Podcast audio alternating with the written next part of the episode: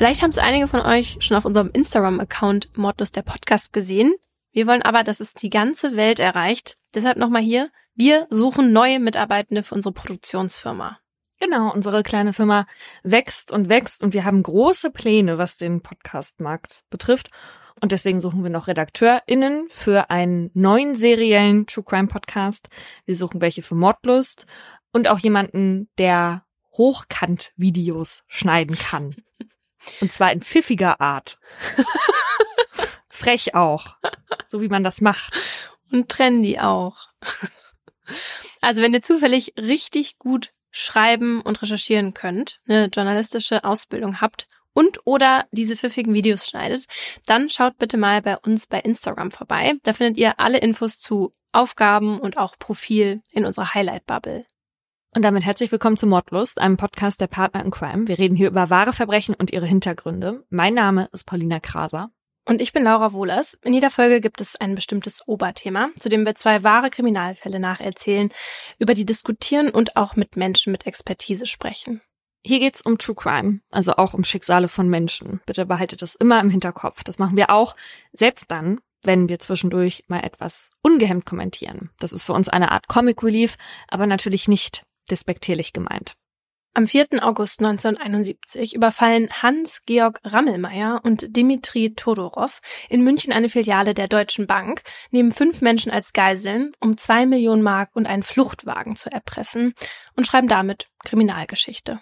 Und das damals ist die erste Geiselnahme in der BRD und am Ende auch die, die dazu geführt hat, dass wir heute einen Straftatbestand namens Geiselnahme haben und das ist auch das Oberthema für diese Folge, geregelt wird dieser Straftatbestand im Paragraph 239b vom StGB. Und damit eine Straftat juristisch auch als Geiselnahme definiert wird, müssen verschiedene Faktoren zusammenkommen. Also zum einen muss jemand eine Person entführen oder sie in seine Gewalt bringen. Im Gegensatz zu einer Entführung weiß die Polizei bei einer Geiselnahme aber in der Regel, wo sich das Opfer befindet. Da muss dieses Opfer entweder über eine Woche gefangen gehalten oder ihm mit schwerer Körperverletzung oder sogar mit dem Tod gedroht werden. Und das alles muss am Ende den Zweck erfüllen, dass das Opfer oder irgendeine andere Person, also zum Beispiel ein Bankmitarbeiter oder eine Polizistin, dass die irgendetwas Bestimmtes tun oder auch eben nicht tun. Zum Beispiel einen Fluchtwagen bereitstellen oder zwei Millionen Euro herausgeben. Und so eine Geiselnahme, die wird mit mindestens fünf Jahren Freiheitsstrafe geahndet. Bei der Geiselnahme 1971, also die in München, da ist die Polizei nicht vorbereitet. Also es gibt weil es eben noch nicht gab, keinen Ablaufplan, an den man sich irgendwie halten kann oder halt Erfahrungen aus ähnlichen Fällen. Man entscheidet sich dann letztendlich dafür, den Fluchtwagen bereitzustellen und als Hans-Georg Rammelmeier dann mit einer der Geiseln einsteigen will, schießen die Polizistinnen. Rammelmeier schießt zurück und schließlich sterben er und seine Geisel im Kugelhagel. 28 Schüsse werden später gezählt, drei aus Rammelmeiers Waffe trafen das Opfer. Der zweite Geiselnehmer ergibt sich und kommt für 22 Jahre ins Gefängnis, weil er nicht nur die Geiselnahme begangen hat, sondern auch noch auf einen Polizisten geschossen hat. Aber auch wenn die Polizei heute besser vorbereitet ist, stellt eine Geiselnahme die immer vor besondere und eigentlich immer unvorhersehbare Herausforderungen. Wie das aussehen kann, zeigen euch heute zum einen unsere beiden Fälle und unser Experte, den wir heute zu Gast haben, der erzählt uns auch ein bisschen darüber. Der hat nämlich als Polizist jahrelang Selbstverhandlungen in Geiselnahmen geführt. Bei der Geschichte, von der ich heute erzähle, habe ich einige Namen geändert. Der Duft von Glühwein liegt in der Luft. Auf dem Grill brutzeln Würstchen und am Eingang begrüßen zwei sechs Meter hohe Lebkuchenmänner die BesucherInnen. Hier, auf dem Weihnachtsmarkt in Aachen, sind an diesem Mittwochvormittag noch einige auf der Suche nach den letzten Geschenken. Denn übermorgen ist Heiligabend. Nur einen Kilometer weiter ist von der Vorfreude auf das Fest nicht ein Funken zu spüren. Im Gegenteil. Gegenüber vom Hauptbahnhof sitzt ein Mann in einer gefährlichen Falle. Er telefoniert, um über sein Leben zu verhandeln. Das, was er von der Person am anderen Ende der Leitung erfährt, bringt ihn in Rage. Zornig blafft er in den Hörer. Wollen Sie mir mein Leben ruinieren auf diese Art und Weise? Herzlichen Glückwunsch. Frohe Weihnachten. Circa 50 Stunden zuvor, knapp sieben Kilometer entfernt. Es ist ein nasskalter Morgen. In der Sicherheitsfirma Gräbner in Würselen bricht an diesem 20. Dezember 1999 die letzte Arbeitswoche für Nadine und Armin, beide 30 Jahre alt, vor Weihnachten an. Nadine arbeitet als Sekretärin, Armin als Fahrer im Unternehmen, das unter anderem für Objektschutz und Geldtransporte zuständig ist. Dass dieser Montag kurz vor den Feiertagen aber alles andere als entspannt startet, ist den beiden spätestens klar, als um kurz vor neun ein Mann die Geschäftsräume betritt. Er trägt einen langen schwarzen Mantel, schwarze Lederhandschuhe und eine schwarze Sturmhaube, die sein Gesicht bis auf Augen und Mundpartie komplett verdeckt. In der Hand hält er eine Pistole, den Finger am Abzug. Nadine und Armin erschrecken. Was passiert hier? Ein Überfall? Doch als der Maskierte anfängt zu sprechen, legt sich der Schock schnell. Er begrüßt die beiden, redet ruhig und mit freundlicher Stimme und fragt nach ihren Namen. Die beiden sind sich sicher, das Spiel bereits durchschaut zu haben. Bestimmt hat Gerhard, der Chef, das hier angeleiert. Dieser Überfall ist ein Training. So etwas kommt in der Branche immer mal wieder vor. Der Chef will sehen, wie gut das Personal mit Stresssituationen am Arbeitsplatz umgehen kann. Bleiben beim Anblick des Vermummten mit einer Waffe alle gefasst oder verlieren sie den Kopf und flippen aus. Nadine und Armin verstehen, dass es jetzt auf eine gute Performance ankommt und machen mit, als der Unbekannte sie mit Handschellen aneinander kettet und zwei Handgranaten mit einer Art Reißleine an ihren Rücken befestigt. Dieser Schauspieler ist offenbar sehr gut vorbereitet und seine Requisiten wirken erschreckend echt. Je mehr Zeit vergeht, desto unruhiger werden Nadine und Armin. Jetzt reicht es doch mal langsam. Könnte Gerhard nicht bald mal kommen und das Theater auflösen? Sie vielleicht auch mal loben, weil sie so gelassen reagiert haben? Doch Gerhard kommt lange nicht. Erst zweieinhalb Stunden später, gegen halb zwölf, betritt der massige Mann mit den kurzen braunen Haaren, dem freundlichen Gesicht und der Brille die Geschäftsräume der Sicherheitsfirma. Mit diesem Schritt durch die Tür taucht der 41-Jährige ein in einen Albtraum, der ein tödliches Ende haben wird. Spätestens als die immer noch aneinander geketteten Nadine und Armin in das überraschte Gesicht ihres Chefs blicken, verstehen sie, dass das hier kein Spiel ist, sondern tödlicher Ernst. Gerhard will wissen, was hier vor sich geht, doch der Maskierte macht schnell deutlich, dass er hier derjenige ist, der die Befehle gibt. Geld her oder ich schieße. Gerhard versucht gefasst zu bleiben. Am besten tut er, was der Mann sagt, damit niemandem etwas passiert. Also hält er still, als der Mann mit der Pistole auch an ihm eine Handgranate befestigt. Da muss er dem Vermummten den Weg zum Tresorraum zeigen. Wie fromme Lämmer trotten er, Nadine und Armin dorthin, im Rücken der Maskierte mit der Pistole. Er befiehlt Gerhard, die Tresore zu öffnen, doch die massiven Metallbehälter sind bis auf ein bisschen Münzgeld leer. Obwohl er sich bemüht, sich nichts anmerken zu lassen, macht sich in Gerhard die Angst breit. Er kann dem Räuber nicht das geben, was er verlangt. Doch er hat kaum Zeit zum Nachdenken. Wo ist das Geld, will der Vermummte wissen. Gerhard antwortet wahrheitsgemäß in der Landeszentralbank in Aachen. Diese Info genügt dem Mann. Dann fahren wir mal dahin. Kurz darauf rast ein gepanzerter dunkelblauer Geldtransporter mit dem gelb-grauen Logo der Firma Gräbner vom Hof des Sicherheitsunternehmens. Auf dem Fahrersitz Gerhard, das Lenkrad fest umklammert und das Gaspedal gedrückt. Auf der Rückbank Nadine und Armin. Gerhard muss fahren, fahren, fahren, über rote Ampeln, ohne das Tempolimit zu beachten und ohne anzuhalten, als die vier bemerken, dass sie von drei Polizeistreifen verfolgt werden.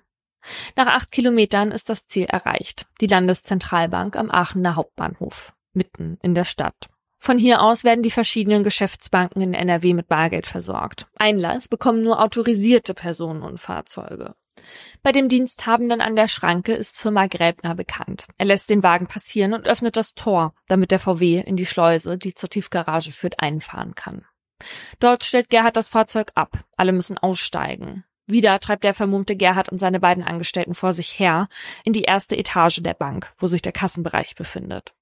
Mit der Pistole in der Hand erzwingt er die Herausgabe der Tageseinnahmen. 1,8 Millionen Mark. Genau die Beute, die er sich erhofft hatte. Nach dem erfolgreichen Banküberfall müssen Gerhard Nadine und Armin mit ihm wieder zurückgehen. Sie sollen als seine Geiseln mit ihm und der Beute fliehen. Doch so wie sich der Räuber das vorgestellt hat, läuft es nicht. Das Tor, durch das sie erst vor wenigen Minuten gefahren sind, ist plötzlich geschlossen. Aus der Tiefgarage gibt es kein Entkommen. Sie sitzen in der Falle. Dass die vier aus dieser Situation so schnell nicht wieder rauskommen, war klar, als um 12 Uhr bei der Polizei ein Notruf aus der Firma Gräbner einging. Ein bewaffneter Mann habe ihren Chef und zwei KollegInnen in seine Gewalt gebracht und sei jetzt mit ihnen im Tresorraum, berichtete eine Mitarbeiterin der Sicherheitsfirma, die den Überfall aus sicherer Entfernung mitbekam am Telefon. Als der Geldtransporter wenige Minuten später vom Hof der Firma fuhr, nahm die Polizei die Verfolgung auf. In dem Moment, als der dunkelblaue VW im Inneren der Landeszentralbank verschwindet, kann Winrich Granitzgar, der im 80 Kilometer entfernten Polizeipräsidium in Köln das Kommando übernimmt, es nicht fassen. Dass ein Täter freiwillig in eine Tiefgarage fährt, aus der es mit dem Wagen nur einen Ausweg gibt, die noch dazu der LZB gehört, einer Bank, die einem Hochsicherheitstrakt gleicht, grenzt für ihn an Wahnsinn. Doch für die Polizei ist die Entscheidung des Geiselnehmers eine große Chance. Und so gibt Winrich Granitzka die Anweisung, das Tor zu schließen und es unter keinen Umständen wieder zu öffnen. Der Verbrecher darf mit den Geiseln auf keinen Fall fliehen. Nicht auszudenken, was für ein Blutbad das geben könnte, wenn er mit den Handgranaten in den Bahnhof oder zum Weihnachtsmarkt gelangt dass der Maskierte mit den Geiseln flieht und womöglich noch weitere Unbeteiligte in das Drama reingezogen werden, ist für Granitzka der schlimmstmögliche Ausgang, den er um jeden Preis verhindern will. Denn in seinem Kopf hat sich eine furchtbare Erinnerung breit gemacht. Die Erinnerung an einen Einsatz, den er als Einsatzleiter nicht wie gewünscht hatte zu Ende bringen können. Ein Einsatz, der jetzt jede seiner Handlungen beeinflusst. Der Einsatz in Gladbeck. Elf Jahre zuvor, im August 1988, ereignet sich dort ein Geiseldrama, das die Polizei lange tatenlos und überfordert verfolgt und das schließlich ein schreckliches Ende nimmt. Als die Einsatzkräfte die Irrfahrt der drei GeiselnehmerInnen durch die halbe Bundesrepublik nach drei Tagen Flucht mit dem Auto beenden, sind zwei Geiseln tot. Falls ihr mehr dazu wissen wollt, Laura hatte das Geiseldrama von Gladbeck in Folge 29 erzählt. Deswegen sagt mir auch der Name was von dem Typen. Ich dachte die ganze Zeit, woher kenne ich den? genau, der hat bei dem Geiseldrama mitgewirkt und auch jetzt bei diesem. Und weil er eben diese Erinnerung von Gladbeck noch so präsent hat und das natürlich auch Einfluss auf ihn genommen hat, weil es so schrecklich ausgegangen ist, mhm. lautet die Anweisung von Winrich Granitzka jetzt, das Tor bleibt zu komme, was wolle. Es darf kein zweites Gladbeck geben. Diese Entscheidung wird Gerhard, Nadine und Armin so zwar nicht mitgeteilt, doch sie erfahren am eigenen Leib, welche Konsequenzen das hat. Die Stimmung in der Tiefgarage kippt, als der Maskierte merkt, dass es kein Entkommen gibt. Akzeptieren will er das aber nicht. Im Minutentakt droht er der Geschäftsleitung der Bank via Telefon, dass er jede Stunde eine der Geiseln erschießen werde, wenn das Tor geschlossen bleibt. Als Gerhard das hört, ergreift ihn Todesangst. Und dann fängt der Maskierte auch noch an zu schießen. Auf die Überwachungskameras und auf ein Fenster. Gerhard, Nadine und Armin zucken erschrocken zusammen. Die Polizei hört die Schüsse live mit, über das Telefon des stellvertretenden LZB-Leiters. Der fordert die Beamtinnen auf zu handeln. Doch es bleibt dabei. Das Tor öffnet sich nicht. Vom Polizeipräsidium im 80 Kilometer entfernten Köln aus gibt Einsatzleiter Winrich Granitzka die Anweisung, die gesamte Landeszentralbank zu evakuieren und mit ihr zahlreiche Wohnungen, Geschäfte und Gaststätten in der Gegend. Das Viertel wird abgesperrt. Weder Autos noch Busse dürfen passieren. Rund 700 PolizistInnen beziehen Stellung rund um die Landeszentralbank. In Köln richtet Winrich Granitzka währenddessen einen sogenannten ständigen Stab ein. In diesem Stab werden verschiedene Mitarbeitende und ExpertInnen unterschiedlichen Aufgaben zugeteilt. Nur kurz, solche Stäbe, die werden bei polizeilichen Großeinsätzen gebildet. Und das sind zum einen sowas wie planbare Einsätze, also wie Demonstrationen, aber eben auch Amokläufe oder eben Geiselnahmen. Und Winrich Granitzka, der setzt jetzt eben so eine Verhandlungsgruppe zusammen. Ihr Sprecher, Helmut Neuhaus, nimmt übers Telefon Kontakt zu dem Geiselnehmer in der Tiefgarage auf. Mit Gladbeck im Hinterkopf weiß Winrich Granitzka, welche Verantwortung auf seinen Schultern lastet. Wenn der 56-Jährige einen Fehler macht, setzt er damit das Leben von drei Geiseln aufs Spiel. Fieberhaft spielen er und sein Team in Köln sämtliche Möglichkeiten durch, um in die Tiefgarage zu kommen und die Geiseln zu retten. Doch die LZB gleicht einer Festung. Was grundsätzlich sinnvoll ist, um Geld sicher aufzubewahren, wird der Polizei jetzt zum Verhängnis. Selbst die Spezialkräfte finden keinen geeigneten Zugang zur Tiefgarage. Sie können sich lediglich an die Fenster des Teils der Garage heranpirschen, der überirdisch liegt. Die Bilder, die ihre Helmkameras aufnehmen, geben mit denen der Überwachungskameras in der Tiefgarage Einblicke in das Martyrium, dem Gerhard, Nadine und Armin ausgesetzt sind. Ihre Welt ist zusammengeschrumpft auf die Tiefgarage. Ein Gefängnis mit dicken weißen Mauern und einem gepflasterten Boden. Und zwischen ihnen ein Vermummter, der über Leben und Tod richtet. Noch immer versucht er einen Ausweg zu finden. Hinter einer Tür vermutet er eine Möglichkeit zur Flucht. Gerhard erhält den Befehl, sie mit der Handgranate, die vorher an Nadine hing, aufzusprengen. Er macht, was ihm befohlen wird und wirft sie. 21, 22. Eine Handgranate explodiert üblicherweise nach drei Sekunden. 23. Peng. Die Tür hält stand. Sieben Stunden sitzen Gerhard und seine beiden Angestellten nun schon in der Tiefgarage fest. Sieben Stunden, in denen sie nicht wissen, was als nächstes passiert, ob der Geiselnehmer einen klaren Kopf behalten wird und sie hier lebend wieder rauskommen werden. Und Gerhard weiß, seit knapp sieben Stunden hat seine Frau furchtbare Angst um ihn und davor, bald Witwe zu sein. Genauso lange befindet er sich in Angst und hofft darauf, dass die Verhandlungen um freien Abzug endlich fruchten. Doch nichts passiert. Weil das Tor noch immer nicht geöffnet wird, befiehlt der maskierte Armin gegen 19 Uhr, sich mit dem Rücken an ein Fallrohr zu stellen, das von der Decke in den Boden geht. Gerhard und Nadine müssen fassungslos mit anschauen, wie Armin mit einer sogenannten Todmannschaltung stehend an dem Rohr fixiert wird. Die hält, was ihr Name verspricht. Sollte Armin eine falsche Bewegung machen, etwa aus Müdigkeit zusammensacken, löst sich der Stift der Handgranate und sie explodiert über seinem Kopf. Oh Gott. So muss Armin also regungslos dastehen. Minute um Minute, Stunde um Stunde. Mit seinem möglichen Todesurteil nur wenige Millimeter von seinem Kopf entfernt. Der psychische Druck wird immer größer und das ist das perfide an der Falle. Denn theoretisch ist Armin selbst Herr über sein Schicksal. Kann er standhalten und hält sein Körper die Anspannung aus, hat er zunächst nichts zu befürchten. Vergeht aber Stunde um Stunde und wird die Panik so groß, dass er einknickt, bedeutet das seinen sicheren Tod. Gerhard kann dieses Elend kaum mit ansehen. Es tut ihm so leid, seine Angestellten so zu sehen, und auch wenn sie hier nicht im Büro sind, fühlt sich Gerhard verantwortlich für seine Mitarbeitenden. Er darf jetzt nicht die Fassung verlieren, muss den Überblick behalten, will sich kümmern, Armin beistehen. Und so kann er den Geiselnehmer nach einer Weile überreden, ihm zu erlauben, Armin an einer Zigarette ziehen zu lassen. Und noch etwas erlaubt er. Gerhard darf seine Frau Daniela anrufen. Und wie erwartet ist die außer sich vor Sorge.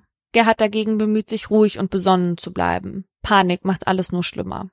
Er versucht sich auf den Moment zu konzentrieren. Er freut sich, mit ihr zu sprechen, sagt, dass es ihm gut gehe, dass er wohl auf sei. Als er das Gespräch beendet, fragt ihn der Vermummte, wie lange er schon mit seiner Frau verheiratet sei und ob sie denn schöne Jahre miteinander verbracht hätten. Da wird Gerhard klar, dass er Danielas vertraute Stimme gerade vielleicht zum letzten Mal in seinem Leben gehört hat.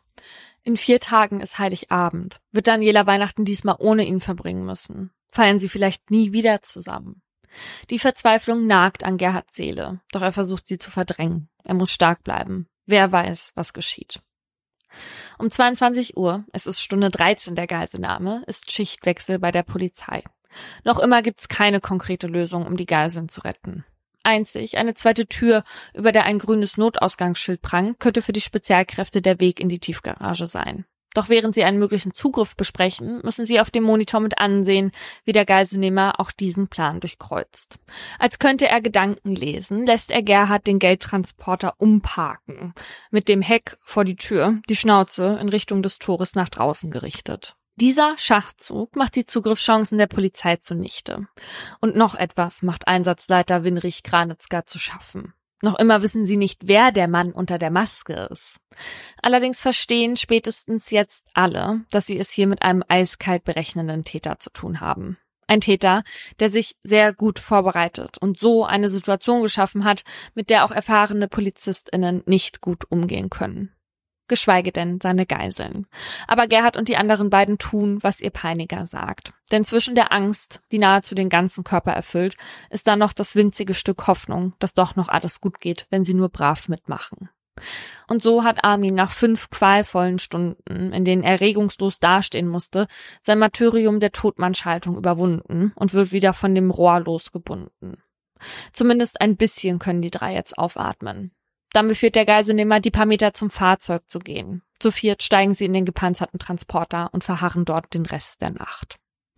Dienstag früh gegen 6.30 Uhr muss Gerhard aus dem Wagen wieder Kontakt zur Polizei aufnehmen und die Forderung des Geiselnehmers von vor ein paar Stunden wiederholen. Das Tor soll geöffnet werden, damit er mit Gerhard und Armin fahren kann. Nadine würde er freilassen. Doch Verhandler Helmut Neuhaus verneint. Als Antwort hält der vermummte Gerhard die Pistole vor die Nase. Er muss sie nachladen. Gerhard steckt die Patronen in das Magazin. Der Geiselnehmer stellt ein Ultimatum. Entweder das Tor ist in fünf Minuten offen oder er schießt Armin an. So, dass er nicht sofort stirbt. Das betont er. Die Anspannung in dem Auto ist unerträglich. Die Minuten verstreichen. Der Geiselnehmer schaut erwartungsvoll auf das Tor, doch es bewegt sich nicht. Da sieht Gerhard, wie der Vermummte schon die Pistole auf Armins Oberschenkel richtet. Wieder fordert er den Verhandler am Telefon auf, das Tor zu öffnen. Es passiert nichts. Im Polizeipräsidium in Köln schallt ein Schuss durchs Telefon. Mhm. Kurz darauf ein zweiter und Schmerzensschreie, die durch Mark und Bein gehen. Was ist passiert, will der Sprecher der Verhandlungsgruppe wissen. Gerhard antwortet, ich denke mal, Sie haben es gehört. Ich habe einen Schuss gehört. Ja, sagt Gerhard, und er fügt hinzu, ich kann bald nicht mehr. Die Gedanken vom Einsatzleiter Winrich Granitzka rasen. Wie schwer Armin getroffen wurde, ist aus der Ferne schwer zu beurteilen. Der Einsatzleiter weiß nicht, wie viel Zeit bleibt. Die Lage scheint ausweglos. Bewusst in Kauf nehmen, dass eine Geisel möglicherweise verblutet oder der Forderung des Geiselnehmers nachkommen und ein zweites Glattbeck riskieren. Winrich Granitzka trifft eine Entscheidung. Dem Geiselnehmer wird ein Angebot gemacht. Freier Abzug ohne die Geiseln. Da fällt ein dritter Schuss. Mhm. Gerhard kann kaum hinsehen, wie sein Kollege zugerichtet wurde. Verwundet an Oberschenkel, Fuß und Schulter liegt er im Transporter, schreit und wimmert. Gerhard ist sich sicher, diese Laute nie wieder vergessen zu können. Armin klingt nicht mehr wie ein Mensch, sondern wie ein verwundetes Tier. Gerhard muss den PolizistInnen beschreiben, wie und wo Armin von den Kugeln getroffen wurde und hofft, dass diese Eskalation jetzt endlich dazu führt, dass die Polizei sie hier rausholt.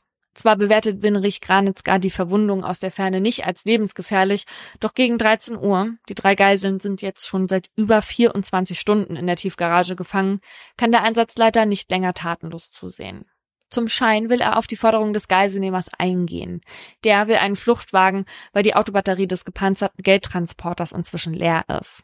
Den soll er bekommen, wenn er im Gegenzug zwei Geiseln frei und die Handgranaten in der Tiefgarage lässt.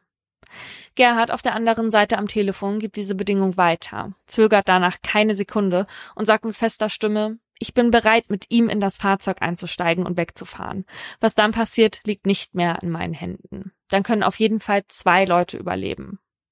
Aber der Maskierte ist nicht überzeugt. Ohne Handgranaten werde er die Tiefgarage nicht verlassen. Der Deal platzt. Insgesamt spricht Gerhard 250 Mal mit Helmut Neuhaus, ganze elf Stunden lang. Wow. In dem einen Ohr hört er die Stimme des Polizisten durch das Telefon, im anderen die Anweisung des Vermummten, der bewaffnet neben ihm steht wie Engel und Teufel, die auf seinen Schultern sitzen.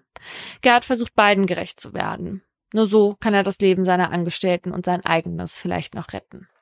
Gegen 22 Uhr verabschiedet sich Verhandler Helmut Neuhaus von Gerhard und übergibt an seinen Kollegen. Bei der Polizei ist wieder Schichtwechsel. Wie gern würde auch Gerhard einfach nach Hause gehen. Seit über 30 Stunden ist er gefangen. Und er weiß nicht, ob er dieses Gefängnis je wieder lebendig verlässt. Die Nacht müssen er und Nadine wieder in dem gepanzerten Transporter verbringen. Dort, wo Armin schon seit dem Morgen liegt, wimmernd und verwundet, aber am Leben. Auch der Vermummte nimmt im VW Platz. In der Hand hält er die Granate, die er vor Stunden mit Armin an dem Fallrohr befestigt hatte, fest umklammert. Den Splint hat er gezogen. Sollte die Polizei versuchen, in die Tiefgarage einzudringen und ihn zu erschießen, will er sie werfen. Die schwarze Waffe, die er in seiner Faust hält, ist für ihn seine Lebensversicherung. Das muss Gerhard der Polizei immer wieder übermitteln. Genau wie die Einsatzkräfte am anderen Ende der Leitung hofft er, dass der Geiselnehmer vernünftig ist und den Splint wieder in die Granate steckt. Doch alle Bitten sind zwecklos. Stunde um Stunde vergeht. Gerhard, der nicht wie die anderen hinten im Transporter, sondern auf dem Fahrersitz sitzt, spürt, wie ihn seine Kräfte zu verlassen drohen. Er hat seit über 40 Stunden nicht geschlafen. Und so bekommt er nicht mit, wie auch dem Vermummten die Augen zu fallen und ihm, während er in den Sekundenschlaf übertritt, die Granate aus der Hand gleitet. 21, 22. Gerade noch rechtzeitig wacht der Maskierte auf und kickt sie geistesgegenwärtig aus dem Wagen. Eine Sekunde später explodiert die Granate mit einem ohrenbetäubenden Knall. Splitter treffen Nadine durch die Tür des Wagens in Kopf und Rücken. Auf dem Polizeipräsidium in Köln haben die Beamtinnen alles mit angehört. Und obwohl Einsatzleiter Granitzgar Nadines Verletzung genau wie die von Armin nicht als lebensgefährlich einstuft, ist ihm klar, dass nun etwas geschehen muss. Er gibt die Anweisung, die stundenlang verboten war. Das Tor soll geöffnet werden. Allerdings nicht, um den Geiselnehmer in die Freiheit zu entlassen, sondern um ihm zu zeigen, welche Geschütze die Polizei aufgefahren hat, um ihn endlich dazu zu bringen, aufzugeben. Vor dem Tor positioniert sich jetzt also ein großer gepanzerter Wagen. An den Seiten stehen SEK-Kräfte, ihre Maschinengewehre im Anschlag. Das Tor öffnet sich und die Polizei präsentiert dem Geiselnehmer ihr Großaufgebot an Einsatzkräften. Das erste Mal seit 44 Stunden sehen die Insassen des Fahrzeugs jetzt die Außenwelt durch das große Tor der Tiefgarage. Und trotzdem scheint ein Ausweg und die Freiheit noch in weiter Entfernung. Das Großaufgebot zeigt, wie ernst die Lage ist. Blechern tönen nun Worte über eine Lautsprecheranlage in die Tiefgarage. Achtung, Achtung, eine Durchsage an den Mann im Fahrzeug. Lassen Sie die drei Personen frei. Ich wiederhole, eine friedliche Lösung ist noch möglich. Es ist nicht zu spät. Das erste Mal reagiert der Geiselnehmer jetzt selbst auf die direkte Ansprache. Was willst du? Willst du mir hier Angst machen? Du kannst mir keine Angst machen. Du machst nur den Geiseln Angst, sagt er. Der kurze Wortwechsel mit dem Mann, der noch immer nicht identifiziert ist, reicht den Beamtinnen, um endgültig zu verstehen. Er lässt sich von der Armada an Einsatzkräften nicht beeindrucken. Deshalb werden sie hier mit Verhandlungen nichts mehr ausrichten. Das Tor wird wieder geschlossen. Drinnen der Geiselnehmer, gefangen an seinem eigenen Tatort, draußen die Polizeikräfte und 80 Kilometer entfernt der Einsatzleiter, der die Strippen zieht. Und dafür jetzt dringend eine andere Taktik braucht. Er muss den Geiselnehmer aus seinem Versteck locken. Nur so gibt es eine Chance, die Geiseln zu retten. Am Mittwochmorgen, Tag drei der Geiselnahme, entscheidet Winrich Granitzgar deshalb, den Geiselnehmer den Fluchtwagen zur Verfügung zu stellen, den er seit Stunden fordert. So könnte es gelingen, ihn in einen Hinterhalt zu locken. Und zeitgleich muss Granitzgar eine zweite Entscheidung treffen. Eine, die selbst ihn als erfahrenen Polizisten an seine Grenzen bringt. Er denkt darüber nach, den finalen Rettungsschuss freizugeben. Die Erlaubnis, den Geiselnehmer zu töten. Eine schwierige Frage der Ethik, der Moral und auch des Glaubens. Was ist ein Menschenleben wert? Und wird er sich nach dieser Entscheidung morgens beim Rasieren im Spiegel noch in die Augen sehen können? Mit seinen engsten Vertrauten zieht er sich zur Beratung zurück. Gemeinsam fragen sie sich, können wir es verantworten, diese Lage jetzt zu beenden, um den Preis, dass wir einen Menschen, den Täter, gezielt umbringen müssen? Alle im Kreis wissen, dass der finale Rettungsschuss auch ein hohes Risiko für die Geiseln birgt. Doch niemand sieht eine andere Lösung. Die Polizisten, alle Männer, die Jahre im Dienst sind, fassen sich an den Händen und geben sich ein Versprechen. Wir stehen zusammen dafür ein. In der Tiefgarage sieht Gerhard wenig später von seinem Platz im Transporter aus, wie sich am Mittwochvormittag 48 Stunden nach Beginn der Geiselnahme das Tor ein zweites Mal öffnet. Dieses Mal steht kein gepanzerter Polizeiwagen davor, sondern ein dunkelgrauer Mercedes fährt herein. Das Fluchtauto, nach dem er so oft am Telefon fragen musste. Als der Fahrer, ein SEK-Beamter in voller Montur, die Garage wieder verlässt, kommt der Vermummte neben ihm in Bewegung. Gerhard muss mit ihm aussteigen und die vollen Geldtaschen vom Transporter zum Mercedes tragen. Dann muss er über die Beifahrertür einsteigen und auf den Fahrersitz klettern. Der Maskierte mit der Pistole weicht ihm nicht von der Seite. Gerhard dreht den Schlüssel um und fährt in Schrittgeschwindigkeit aus der Garage auf den Hof. Doch weiter geht es nicht. Die Ausfahrt ist von Polizeiwagen blockiert. Und plötzlich geht der Motor aus. Gerhard wundert sich darüber. Immerhin hat er nichts gemacht. Der Motor lässt sich auch nicht wieder anstellen. Hat die Polizei etwa Zugriff darauf? Auch der Geiselnehmer kapiert, dass hier etwas nicht nach seinem Plan läuft. Überall sind PolizistInnen. Gerhard und er können nirgendwo hin. Dann spürt Gerhard die Faust des Geiselnehmers an seiner Brust und wie er sie in sein Hemd schiebt. Ein Moment später hört er, wie der Vermummte ins Handy spricht. Die Granate steckt in seinem Hemd. Wenn ich getroffen werde, ist er tot. Mhm. Und tatsächlich. Der Geiselnehmer hat in seiner Faust die Handgranate, die er fest an Gerhards Brust drückt und die von seinem Hemd verdeckt wird. Weil sie nicht wegfahren können, muss Gerhard über die Beifahrertür wieder aussteigen. Wie ein menschliches Schutzschild presst ihn der Vermummte an sich. Noch immer steckt dessen Hand in seinem weiß-blau gestreiften Hemd. Gerhard spürt die entsicherte Granate dort, wo sein Herz sitzt, als oh sie zusammen Schritt für Schritt rückwärts zurück Richtung Tiefgarage gehen. Ich kann es gar nicht. Wie schlimm ist das eigentlich? Ja. Ich kann das gar nicht. Also, ich finde das gerade so aufregend, das ist ganz schlimm. Ja. Er versteht, dass der Vermummte jetzt, wo er nicht fliehen kann, wieder hinter den dicken Betonmauern Schutz suchen will. Wieder zurück in die Hölle, in der er drei Tage lang ausharren musste. Erst jetzt nimmt Gerhard seine Umgebung zum ersten Mal richtig wahr. Er sieht die vielen Einsatzkräfte in den Hecken, auf den Bahngleisen, auf den Dächern der umliegenden Gebäude. Tausend Gedanken rasen ihm durch den Kopf. Einer bleibt. Ich werde diesen Platz nicht mehr lebend verlassen. Als Gerhard das realisiert, steigt Wut in ihm auf. Wollen Sie mir mein Leben ruinieren auf diese Art und Weise? Herzlichen Glückwunsch. Frohe Weihnachten, schnauzt er den Verhandler am Telefon an. Doch der Zorn weicht Traurigkeit und Resignation. 50 Stunden hat er gekämpft. Für sich, seine Angestellten, seine Familie. Jetzt hat er keine Kraft mehr. Er lässt die Hand, die das Telefon hält, sinken. Gerhard kapituliert. Nur ein kleines Stück entfernt von Gerhard und dem Vermummten, der sich noch immer hinter ihm versteckt, schlägt ein Projektil in die Betonmauer der Bank ein. Das war jetzt ein Warnschuss, hört Gerhard den Beamten am Telefon sagen. Sein Peiniger antwortet, wenn Sie mich erschießen, ist er auch tot. Mit dem Geiselnehmer im Rücken und der entsicherten Handgranate auf der Brust lässt Gerhard sich wieder zum Fluchtauto dirigieren. Der Vermummte will offenbar nicht ohne seine Beute zurück. Gerhard muss die beiden Geldtaschen mit den 1,8 Millionen Mark aus dem Mercedes nehmen. Und dann drängt ihn der Maskierte, der sich eng an ihn presst, Schritt für Schritt Richtung Straße. Das Ziel ist der Weihnachtsmarkt, hört er den Vermummten in seinem Ohr. Und wenn die Polizisten hier rausspringen, lasse ich die Handgranate los. Die Worte sind noch gar nicht richtig bei Gerhard angekommen. Da fällt ein Schuss. Über die Monitore im Kölner Präsidium sieht Winrich Granitzka den Vermummten und seine Geisel zusammensacken, wie Marionetten, denen man die Fäden durchgeschnitten hat. Der Präzisionsschütze hat seinen Job gemacht. Hier und heute wird es kein zweites Gladbeck geben. Doch noch ist es nicht vorbei. Winrich Granitzka beginnt zu zählen. 21, 22, 23. Wann explodiert die Handgranate an Gerhards Brust? 24, 25. Nichts passiert. Er sieht, wie zwei Kampfmittelentschärfer der GSG 9 auf die zwei regungslosen Körper zustürmen. Es ist kurz vor Weihnachten, das wollen wir doch beide erleben. Als diese Worte zu ihm durchdringen, löst sich Gerhard aus seiner Schockstarre. Er nimmt den GSG 9 Mann wahr, der vor ihm kniet und mit ruhiger Stimme zu ihm spricht. Die Sturmhaube hat er sich vom Kopf gezogen. Gerhard kann ihm ins Gesicht blicken. Und er begreift, dass er jetzt tun muss, was der Profi sagt. Gerhard merkt, dass er mit seinen Händen die Faust des toten Geiselnehmers umklammert, die mit der Handgranate noch immer auf seiner Brust liegt. Wow.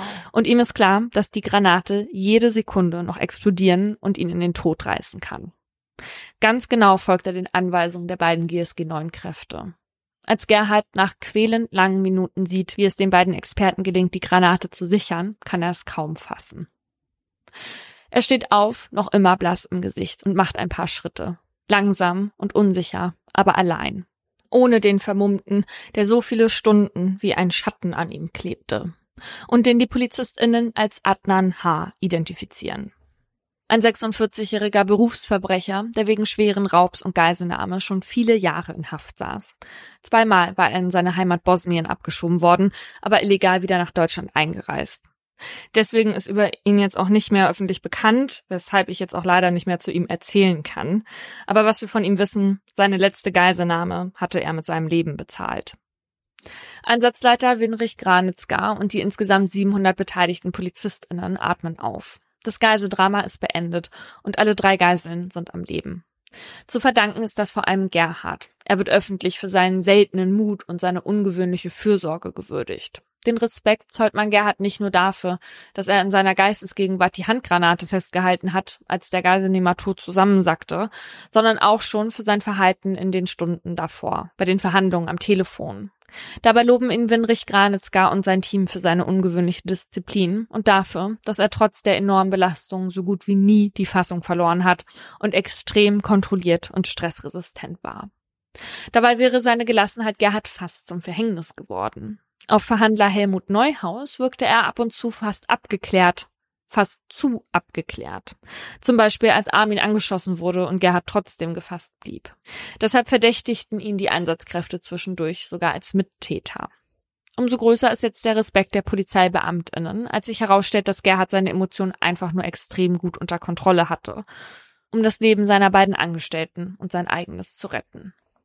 Als Gerhard realisiert, dass er es geschafft hat, dass er erlöst ist von diesen 50 Stunden langen Qualen, blickt er nicht mehr zurück auf den Mann, der ihn so lange in seiner Gewalt hatte. Er lässt den Toten hier hinter sich und schaut nach vorn ins Leben. Seine Frau Daniela wird dieses Weihnachten nicht allein verbringen und die beiden werden noch viele weitere Ehejahre gemeinsam haben dürfen. Das ist für ihn das größte Geschenk. Und das hat er sogar zwei Tage vor Weihnachten bekommen. Also ich weiß nicht, wie Gerhard das ausgehalten hat. Ich, die das jetzt von dir erzählt bekommen habe, ich konnte es ja fast gar nicht aushalten, die Spannung. Und weil ich die ganze Zeit mhm. dachte, wieso, also als dann der Schuss gefallen ist, habe ich gedacht, jetzt renn los. Ich habe einfach so gedacht, wieso bewegst du dich jetzt nicht und rennst jetzt los, weil ja diese, weil ja diese Handgranate in drei Sekunden in die Luft äh, fliegt. Und wie kann man so geistesgegenwärtig sein, dass man die dann so doll festhält in dem Moment? Bei mir hätte wahrscheinlich der Fluchtinstinkt eingesetzt, was ja komplett dumm gewesen wäre. Ja, weil er hätte die Handgranate mit der Faust des toten Geiselnehmers wahrscheinlich nicht mehr aus seinem Hemd rausziehen können. Mhm, ja. Und ich finde es auch so krass, dass der Granitzka das so durchgezogen hat. Obwohl das schon 48 Stunden ging und zwei Geiseln verletzt waren, dass er quasi so lange erstmal, erstmal so lange zu seiner Entscheidung gestanden hat, dass es eben kein zweites Gladbeck geben wird und dann aber die, auch die Verantwortung übernommen hat, diesen Todesschuss zu geben. Also das finde ich schon eine krasse Leistung. Ja, wobei ich mir manchmal denke, ist es sicher die beste Alternative, den nicht fliehen zu lassen, oder riskiert man so nicht vielleicht halt noch eher das Leben der drei Geiseln, die bei ihm sind? Ja, aber wenn du den fliehen lässt, dann ist er ja außerhalb deiner, aber dann kannst du ihn fast gar nicht mehr kontrollieren, ne? Und das ist natürlich dann potenziell eine größere Gefahr. Ja, aber du weißt ja nicht, wie viele Geiseln er bis dahin dann schon umbringt. Also der hat dreimal auf den Armin geschossen. Das ist schon echt ein deutliches Signal, ne? Ja, ja. Aber er hatte ja nicht, wie angekündigt, seine Geiseln getötet. Ich glaube, das hat der Einsatzleiter ja dann auch irgendwie alles so in seine Überlegungen mit einbezogen. Und ich habe jetzt schon den Eindruck gehabt, dass er da viel aus Gladbeck gelernt hat. Ja, äh, das hat er, und zwar nicht nur in Bezug darauf jetzt ähm, einen Geiselnehmer fliehen zu lassen, sondern auch in Bezug auf die Presse. Gladbeck lief bei uns unter dem Oberthema Medienjustiz weil bei Gladbeck einfach das Schlimme war, dass es eine ganze Zeit eine Live-Berichterstattung gab, dass die JournalistInnen den TäterInnen und den Geiseln hinterhergefahren sind. Hm. Die haben sogar Interviews während dieser Geiselnahme mit denen gemacht. Ja. Und hier, und deswegen kennt man diesen Fall auch eigentlich kaum, haben die von Anfang an gesagt, keine Presse, mhm. so wenig wie möglich, weil wenn die Presse darüber nicht berichtet, dann findet dieser Fall in der Öffentlichkeit jetzt auch erstmal nicht statt. Und deswegen gibt es auch heute tatsächlich nicht so viel Material außer eine Doku bei ZDF Info. Das haben die auf jeden Fall viel, viel besser gemacht als ja. bei Gladbeck und da sehr dazu gelernt. Und deswegen war das auch so eine Art Trostpflaster für mhm. die ganze Polizei und, und so Einsatzkräfte. Ja, um zu zeigen, ne, das können wir auch anders. Was ich an diesem Fall ganz interessant fand, dass es aus diesen 50 Stunden Geiselnahme am Ende diesen einen Ausweg gab und das war der finale Rettungsschuss. Und um den geht's jetzt in meinem Aha. Also dieser Begriff Rettungsschuss, der beschreibt eine gezielte Tötung von StraftäterInnen und zwar mit einem Schuss in den Kopf. Und das ist aber die wirklich Ultima Ratio, also das letzte Mittel, was angewendet werden darf. Und das kommt auch wirklich nur zum Einsatz, wenn sich eine oder mehrere Personen in Lebensgefahr befinden und die auf keine andere Art gerettet werden können. Und dieses Konzept dahinter, das wurde 1973 entwickelt als Reaktion auf zwei Geiselnahmen in München, die ziemlich eskaliert sind. Und zwar einmal 1971, da gab es eben diese Geiselnahme in der Bank, von der wir am Anfang erzählt haben. Und ein Jahr später gab es dann auch noch das Attentat bei den Olympischen Sommerspielen, wo eine palästinensische Terrororganisation die israelische Mannschaft überfallen und zwei Sportler ermordet und neun als Geiseln genommen hat. Und bei diesem Versuch, die Geiseln zu retten, sind alle neun und ein Polizist ums Leben gekommen. Und danach hatte man also gesagt, wir brauchen jetzt ein Mittel, um solche Geiselnahmen mit so wenig Opfern wie möglich zu beenden.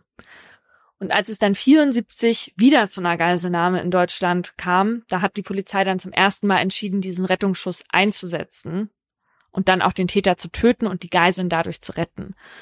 Damals überfiel ein Ingenieursstudent eine Commerzbank-Filiale in Hamburg. Der Mann war damals 28 und nahm Mitarbeiterinnen und Kundinnen als Geiseln und forderte dann auch einen Fluchtwagen, denn ansonsten würde er die Geiseln töten, sagte er. Und dieser Fluchtwagen, der wurde ihm dann auch bereitgestellt und als er mit einer der Geiseln die Bank verließ, wurde er dann wieder Geiselnehmer in Aachen durch diesen finalen Rettungsschuss getötet. Theoretisch ist das so, dass jeder Polizist und jede Polizistin so einen Schuss abfeuern kann, aber in der Praxis sind das halt meistens Präzisionsschützinnen von so Spezialeinsatzkommandos. In der Regel ist es dann auch so, dass nicht nur einer, sondern mehrere auf die angreifende Person zielen und auch gleichzeitig schießen. Und das liegt daran, dass die Person so getroffen werden muss, dass sie dann halt auch wirklich sofort tot ist und nicht noch irgendwie schnell schießen kann oder halt wie in meinem Fall jetzt die Handgranate loslassen kann oder noch unnötig leiden muss. Und bei dem Fall in Aachen, da war das auch so, dass rund um die Bank, da standen halt mehrere PräzisionsschützInnen, die positioniert waren. Aber weil der endgültige Befehl von der Einsatzleitung erst so spät kam, hatte zum Schluss nur noch einer von ihnen den richtigen Winkel, um den Geiselnehmern dann halt so wie nötig treffen zu können. Und deswegen war es dann nur noch dieser eine Schuss. Hm. Also in den meisten Bundesländern ist der finale Rettungsschuss in den Polizeigesetzen verankert. Nur in Berlin und Mecklenburg-Vorpommern gibt es keine Regelung dazu.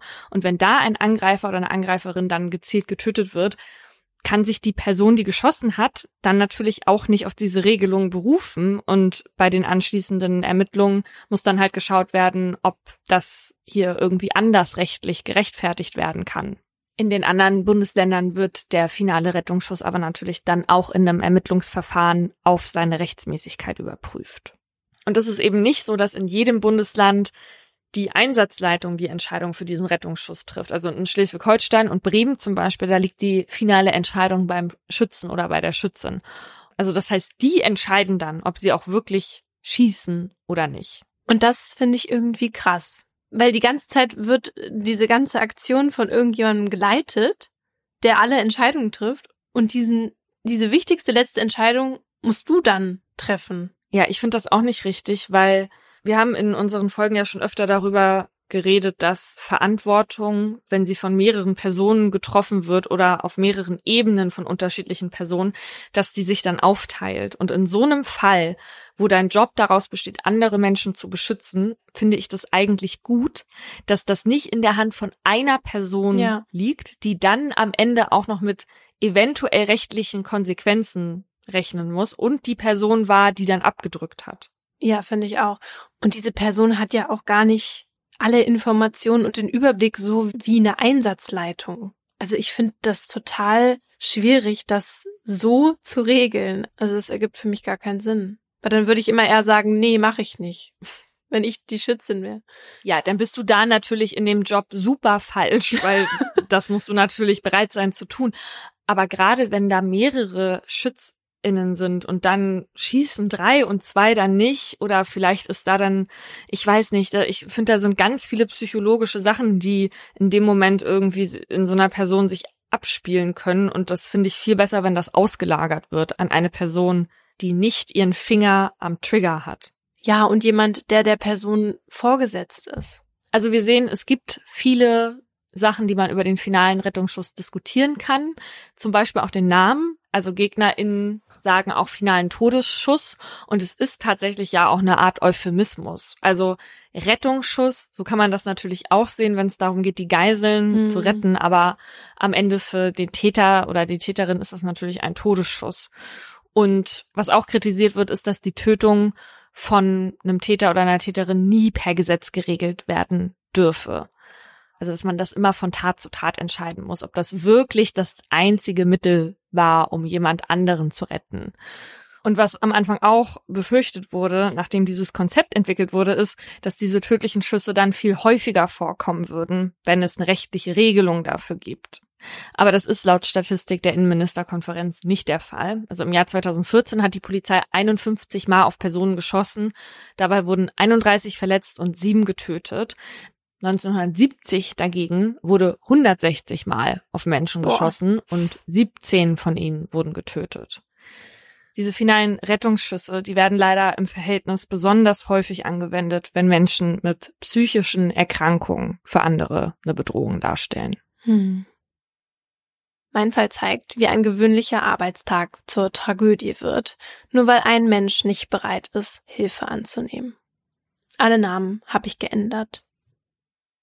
Neu renovierte Mehrparteienhäuser, dazwischen Grünflächen mit Eichen und Haselnusssträuchern und ein Spielplatz. Das ist die Karlsruher Nordstadt. Hier lebten bis Mitte der 90er Jahre US-amerikanische Soldatinnen. Heute, 2012, ist die Wohnsiedlung mit Straßennamen wie Louisiana Ring oder Kentucky Allee vor allem bei Familien beliebt. Es ist eine beschauliche Wohngegend. Die Menschen schätzen die Ruhe, den Platz und das viele Grün. Zu der satten Farbe bilden die Männer, die an diesem Julitag vor einem der Häuser stehen, einen Kontrast. Mit ihren schwarzen Anzügen und Krawatten passen sie so gar nicht in das Bild der lebensfrohen Wohnsiedlung. Und erst recht nicht, als sie mit ernsten Mienen einen von dunkelblauem Stoff verhüllten Leichnam aus dem Haus tragen. Ein paar Stunden zuvor. Huberts Job als Sozialarbeiter führt ihn an diesem Morgen als erstes in den Norden Karlsruhs zu einer Zwangsräumung. Von der kleinen Stadt, in der der 54-Jährige mit seiner Frau Annemarie lebt, braucht er für den Weg dorthin circa eine halbe Stunde mit dem Auto. Zeit, um sich zu wappnen. Denn mit anzusehen, wie jemandem das eigene Zuhause unter den Füßen weggezogen wird, ist nicht einfach. Auch nach Jahren und etlichen dieser Einsätze nicht. Aber genau deshalb ist Hubert ja da. Mit seinen grauen Haaren, der eckigen dunklen Brille und seiner ruhigen Art soll er den Menschen in dieser Situation beistehen und ihnen Lösungen für die Zukunft aufzeigen. Denn auch wenn alles auf den ersten Blick aussichtslos erscheint, ist er derjenige, der ein Ass im Ärmel hat. Eine Notunterkunft steht immer zur Verfügung. So kann der Sozialarbeiter dafür sorgen, dass niemand wirklich ohne Dach über dem Kopf dasteht, auch wenn sich das im ersten Moment so anfühlt. Diesmal sind diese Menschen Dagmar und ihr langjähriger Freund Raphael. Die 55-Jährige hatte seit Monaten die Nebenkostenabrechnung für ihre Eigentumswohnung nicht mehr bezahlt, weshalb ihre vier Wände an einen jungen Mann zwangsversteigert wurden. Heute will der neue Eigentümer in die Dreizimmerwohnung einziehen und Dagmar samt Freund Raphael müssen weichen. Um kurz vor acht Uhr morgens kommt Hubert vor dem fünfgeschossigen Mehrfamilienhaus an. Neben ihm parken noch zwei weitere Autos. Aus ihnen steigen Gerichtsvollzieher Frank und Schlosser Hassan. Beide unabdingbar für die ordentliche Durchführung einer Zwangsräumung. Die drei begrüßen sich und besprechen kurz das Vorgehen. Sofern die Tür von alleine geöffnet und Schlosser Hassan nicht gebraucht wird, übernehmen Hubert und Frank. Gerichtsvollzieher Frank wickelt die Formalitäten ab, Hubert kümmert sich um die Bedürfnisse der BewohnerInnen. Abgemacht. Dann go. Wenn sie durch sind, können dann gleich die Möbelpacker hoch, die mittlerweile auch mit ihrem Transporter vor dem Haus zum Stehen gekommen sind. Im fünften Stock, direkt vor der Dachgeschosswohnung angekommen, wird geklingelt. Gewartet, nochmal geklingelt. Aber die Tür bleibt zu. Vielleicht ist ja niemand zu Hause. Also muss Hassan doch ran. Für den 33-jährigen Schlosser sollte die Tür kein Hindernis darstellen. Er arbeitet fast rund um die Uhr für den Schlüsseldienst, um seiner Frau Serap und den beiden Kindern ein schönes Leben zu ermöglichen. In Gedanken ist Hassan sowieso gerade oft bei seiner Frau, denn die ist hochschwanger mit ihrem dritten Kind. Jeden Tag könnte es soweit sein. Doch als er das Werkzeug gerade am Schloss ansetzt, geht die Wohnungstür auf und Hassan, Hubert und Frank blicken in das Gesicht eines Mannes Anfang 50. Es ist Raphael, Dagmars Freund. Er bittet die drei Männer herein und erklärt, dass Dagmar krank im Bett liegt. Dann führt Raphael, Hubert, Frank und Hassan durch einen schmalen Flur bis in ein großes Wohnzimmer. Dabei streift Huberts Blick durch die Wohnung. Dank der jahrelangen Erfahrung in seinem Beruf weiß er, erst der Blick in die privatesten Räume von Menschen offenbart, welche Schicksale sich hinter den Haustüren verbergen. Vermüllte, stinkende Wohnungen sind für ihn an der Tagesordnung. Doch was ihn überrascht, heute ist das anders. Alles ist aufgeräumt und sauber. Das Wohnzimmer scheint das Herzstück zu sein. Von hier gehen drei Türen ab, wahrscheinlich zur Küche, Bad und Schlafzimmer. In der Mitte stehen zwei große Sofas, ein Sessel und ein Couchtisch. Und an der Wand findet sich ein riesiger Fernseher, der vor sich hinläuft, als hätte man hier nicht gerade einen wichtigen Termin vor sich. Während Hubert versucht, die Situation einzuschätzen, verhält sich Raphael höflich wie ein Gastgeber. Die Besucher mögen doch Platz nehmen, bittet er freundlich. Das werden sie nicht tun, das weiß Hubert. Auch Frank ist das klar, der das Zepter immer als erstes in die Hand nimmt. Der 47-jährige Familienvater macht den Job als Gerichtsvollzieher schon lang genug, um zu wissen, dass solche Situationen für die Betroffenen alles andere als einfach sind. Aber das Unvermeidliche hinauszuzögern, macht es der Erfahrung nach nicht besser. Lieber kurz und entschlossen, so wie beim Pflaster abreißen. Also setzt er an und sagt, wir sind nicht gekommen, um uns aufzuhalten, sondern um diese Wohnung zu räumen. Doch sobald Frank den Satz zu Ende gesprochen hat, stürmt Raphael plötzlich aus dem Zimmer. Verdutzt warten die drei Männer darauf, was als nächstes passiert. Das könnte alles sein, nur nicht das, was sich tatsächlich in den nächsten Sekunden abspielt. Raphael stürzt zurück ins Wohnzimmer, hat plötzlich eine Waffe in der Hand und bevor die drei reagieren können, zielt er auf Frank und schießt. Einmal, zweimal, in beide Oberschenkel. Oh Gott, einfach so. Mhm. Der Gerichtsvollzieher fällt zurück und landet auf dem einen Sofa. Er schreit und wimmert, während das Blut seine Hosenbeine dunkelrot färbt. Hubert ist fassungslos. Wie konnte die Situation so schnell eskalieren? Frank hatte doch lediglich gesagt, worum es ging, und Raphael sicherlich gewusst, dass das der Grund ihres Besuches war.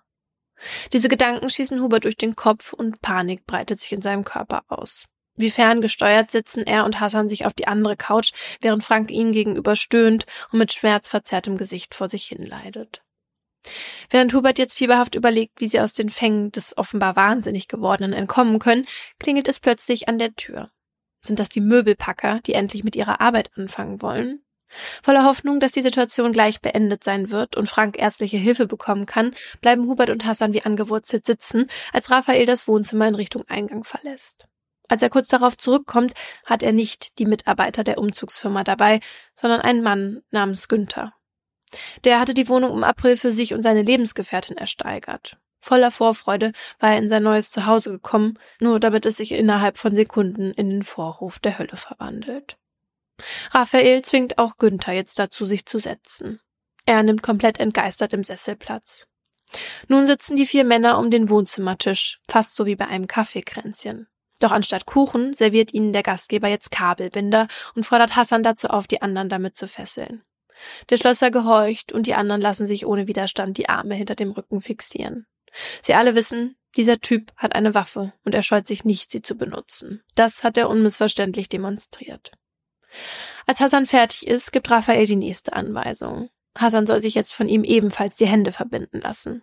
Auch er soll sich seinem Schicksal ergeben, komplett handlungsunfähig werden.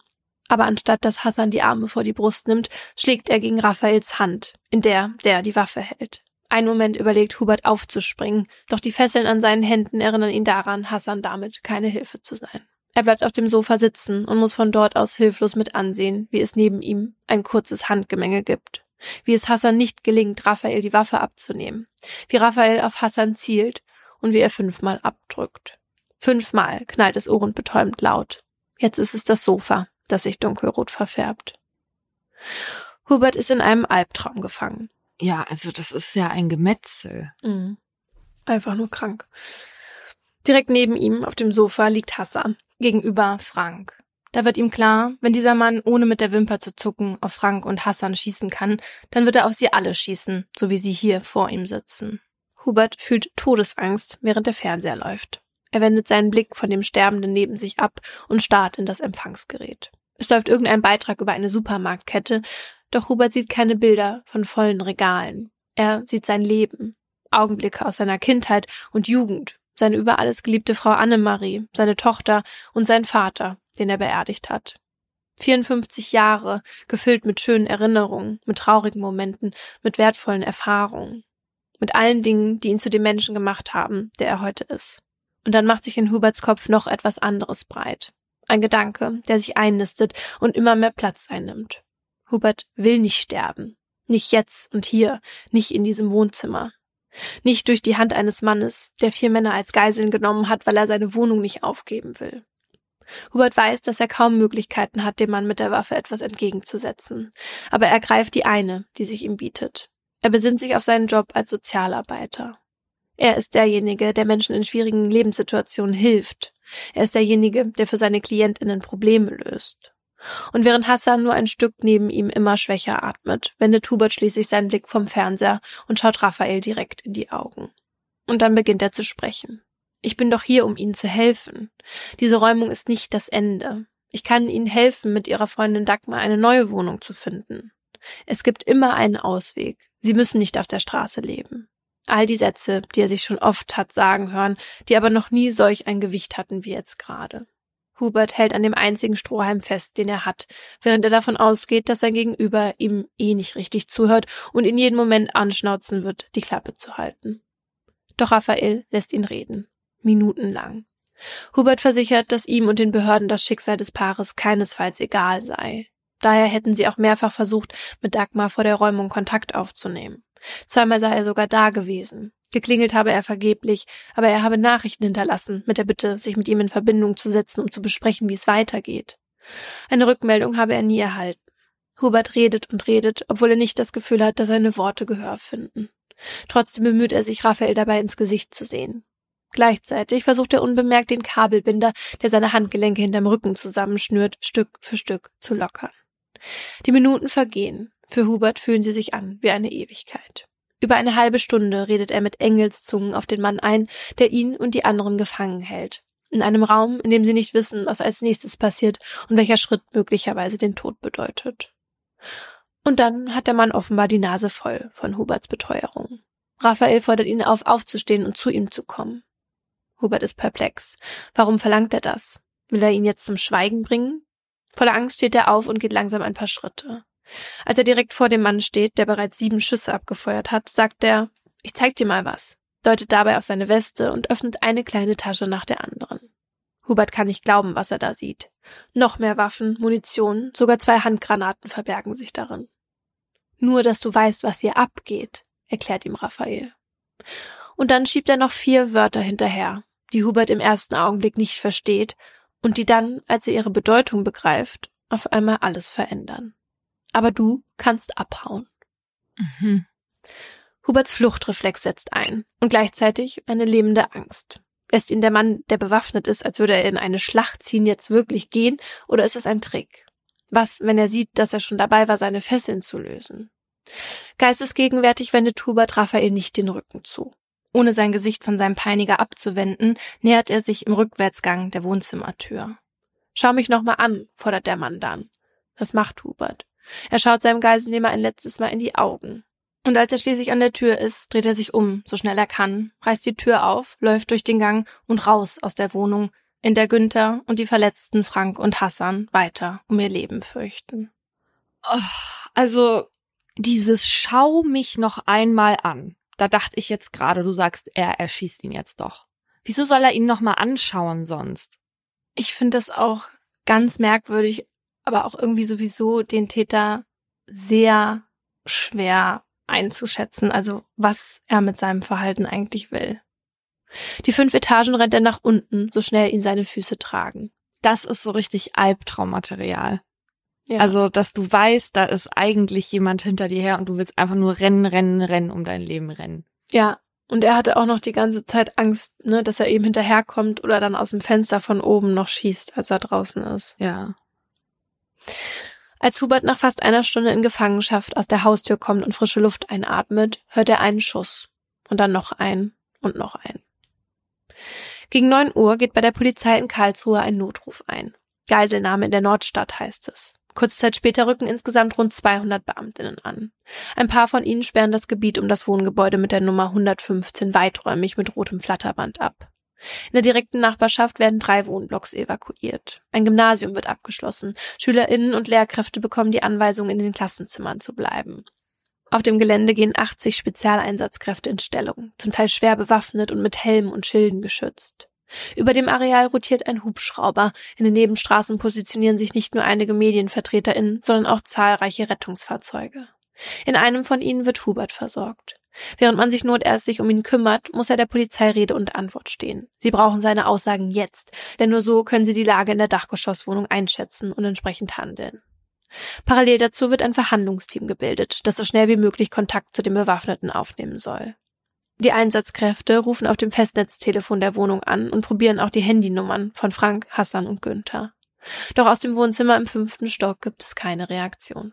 Fieberhaft wägen die Verantwortlichen in der Einsatzleitung ab, ob sie die Wohnung zum Zugriff freigeben können oder nicht.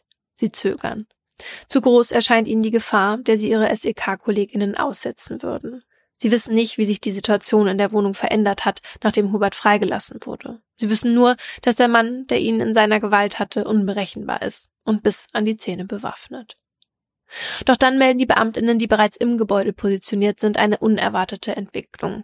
Aus der Wohnung im Dachgeschoss dringt Rauch. Es riecht verbrannt. Jetzt müssen die Spezialkräfte aktiv werden. Um 11.48 Uhr, knapp drei Stunden nachdem Hubert als einziger der Wohnzimmerhölle entkam, stürmen sie die Wohnung. Im ersten Moment können sie das Schreckensszenario, das sich ihnen bietet, nicht einmal sehen. Zu dicht ist der Qualm, den der brennende Wohnzimmerteppich verströmt. Dann, langsam, offenbart sich ihnen das ganze Ausmaß des Verbrechens. Hassan liegt mit Schüssen durchsiebt tot auf dem Boden. Frank und Günther sitzen auf der Couch bzw. im Sessel, beide durch einen gezielten Kopfschuss getötet. Im Zimmer nebenan finden sich zwei weitere Leichen. Auf dem Bett liegt Dagmar mit einer Schusswunde in der Brust. Auch sie wurde im Laufe des Vormittags von ihrem Lebensgefährten erschossen. Wann genau, lässt sich später nicht mehr exakt rekonstruieren. Und das letzte Opfer ist Raphael selbst. Auf der Pressekonferenz, die wenig später einberufen wird, spricht der Oberstaatsanwalt von einer geplanten Hinrichtung. Das zeige das Waffenarsenal, das die Kripo-Beamtinnen in der Wohnung zutage fördern. Zwei Langwaffen, zwei Pistolen, ein Revolver und Munition. Auch die Handgranaten, von denen Hubert berichtete, werden beschlagnahmt. Im Keller entdecken sie in einem Waffenschrank noch zwei Schrotflinten und noch mehr Munition. Der Täter habe sich offenbar auf ein langes Gefecht vorbereitet. Die Polizeipräsidentin bezeichnet die Situation als hochkomplex. Sie sei atypisch und schwer zu handeln gewesen. Es gab nichts zu verhindern und nichts zu retten, sagt sie bestimmt. Während die Öffentlichkeit über das Verbrechen informiert wird, sucht Annemarie ihren Mann Hubert. Von der Polizei vor Ort hatte sie erfahren, dass er ins Krankenhaus gebracht wurde. Welches konnte man ihr nicht sagen, also ruft sie eins nach dem anderen an. Doch nirgends wurde ein Hubert eingeliefert. In einer Klinik sagt man ihr, dass er auf der Polizeidienststelle sein soll, zur Vernehmung. Als Annemarie sich dort meldet, ebenfalls Fehlanzeige. Obwohl ihr gesagt wurde, dass Hubert überlebt hat, wächst der Gedanke, dass man ihr nicht die Wahrheit sagen wollte, ins Unermessliche. Und sie glaubt schon, dass sie ihren Mann für immer verloren hat, als sie ihn auf einer anderen Polizeistelle doch noch wiederfindet, in den Arm nimmt und für eine ganze Zeit nicht mehr loslässt. Für die Angehörigen der Männer, die an diesem Morgen neben Hubert saßen, wird diese Horrorvorstellung zur Wirklichkeit. Als Hassans Frau Serap vom Tod ihres Mannes erfährt, bricht die hochschwangere Frau unter Tränen zusammen. Sie kommt ins Krankenhaus, wo sich die Ärztinnen aufgrund ihrer Verfassung für einen Notkaiserschnitt entscheiden. Fast genau 24 Stunden nachdem Hassan seinen letzten Atemzug getan hat, macht seine Tochter ihren ersten. Boah, ich glaube das nicht. Bei der Polizei wird eine 15-köpfige Ermittlungsgruppe gebildet, um die Hintergründe der Bluttat aufzuarbeiten. Die Beamtinnen finden heraus, dass Raphael Mitglied in einem Schützenverein war und so gelernt hat, mit Waffen umzugehen. Doch lediglich eine Schrotflinte befand sich legal in seinem Besitz. Die anderen hatte er sich beschafft. Mit der Polizei ist der 53-Jährige vorher nur ein einziges Mal aneinander geraten. Vor neun Jahren, wegen eines Diebstahls, bei dem er ein Messer dabei hatte. Durch Befragungen aus seinem Umfeld wird klar, dass Dagmar und Raphael sehr zurückgezogen gelebt und kaum soziale Kontakte hatten. Auch keine Arbeit. Das ist ein wichtiger Hinweis, denn noch immer tappt die Polizei wegen des Tatmotivs im Dunkeln. Klar ist, dass Raphael die Wohnung nicht räumen wollte. Dabei wäre ein Neuanfang, wie sich dann herausstellt, finanziell kein Problem gewesen. Vom Erlös der zwangsversteigerten Wohnungen waren beim Amtsgericht für Dagmar mehrere Zehntausend Euro hinterlegt worden. Das Geld hatte sie allerdings nie abgeholt. Raphael war aber wohl spielsüchtig. Doch da keine gravierende finanzielle Notlage bestanden hat, will man sich seitens der Ermittlungsgruppe am Ende auf kein eindeutiges Motiv festlegen. Was vielleicht auch damit zu tun hat, dass Ermittlungen um einen toten Täter möglicherweise nicht mit demselben Nachdruck unternommen werden wie bei einem Lebenden. Aber das habe ich jetzt gesagt.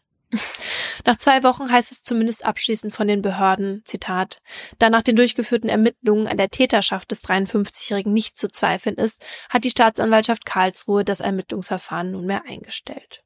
Die Solidarität und das Mitgefühl der BürgerInnen dagegen ist weiterhin riesig. Die Stadt gedenkt der Opfer in einer Trauerfeier. Im Rathaus liegt ein Kondolenzbuch aus. Ein Konto wird eingerichtet, um die Familien der Opfer finanziell zu unterstützen. Darauf sind gut zwei Monate nach der Tat mehr als 160.000 Euro eingegangen. Der einzige Überlebende der Tat zieht sich zurück. Auf Anraten der Ärztinnen fährt Hubert mit Annemarie für ein paar Tage an die Nordsee. Auch um den JournalistInnen zu entkommen, die vor seinem Haus lauern, um ihn mit Fragen zu bombardieren. Doch auch mit der frischen Meeresbrise um die Nase fällt es ihm schwer, zur Ruhe zu kommen.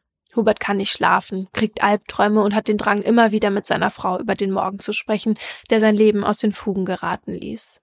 Immer wieder von vorne, immer wieder jedes kleine Detail durchkauen. Auch Annemarie hat in dieser Zeit Probleme einzuschlafen. So machen die beiden ein Zeichen aus, wie man dem anderen bzw. der anderen in der Nacht signalisiert, dass man wach ist. Einfach kurz die Hand auf die andere Seite des Bettes legen. Wenn sich dann direkt etwas regt, wird gesprochen und wieder gemeinsam an den 4. Juli zurückgekehrt. Zu den Albträumen, in denen die Tat immer und immer wieder von vorne beginnt und bei denen die Protagonisten Menschen aus seinem Bekanntenkreis sind, gesellen sich mit der Zeit Fragen. Viele Fragen. Was hätte ich gemacht, wenn ich die Waffe zu fassen gekriegt hätte? Hätte ich auf den Täter schießen und so alle retten können? Was ihm noch mehr zu schaffen macht, ist die Tatsache, dass er als einziger entkommen konnte. Warum hatte ich Glück und die anderen nicht? Als Huberts Krankenschreibung ausläuft, soll er im Sozialamt an einer anderen Position wieder eingegliedert werden. Er steigt mit zwei Stunden pro Tag ein, kopiert Unterlagen, macht Ablage, einfache Arbeiten.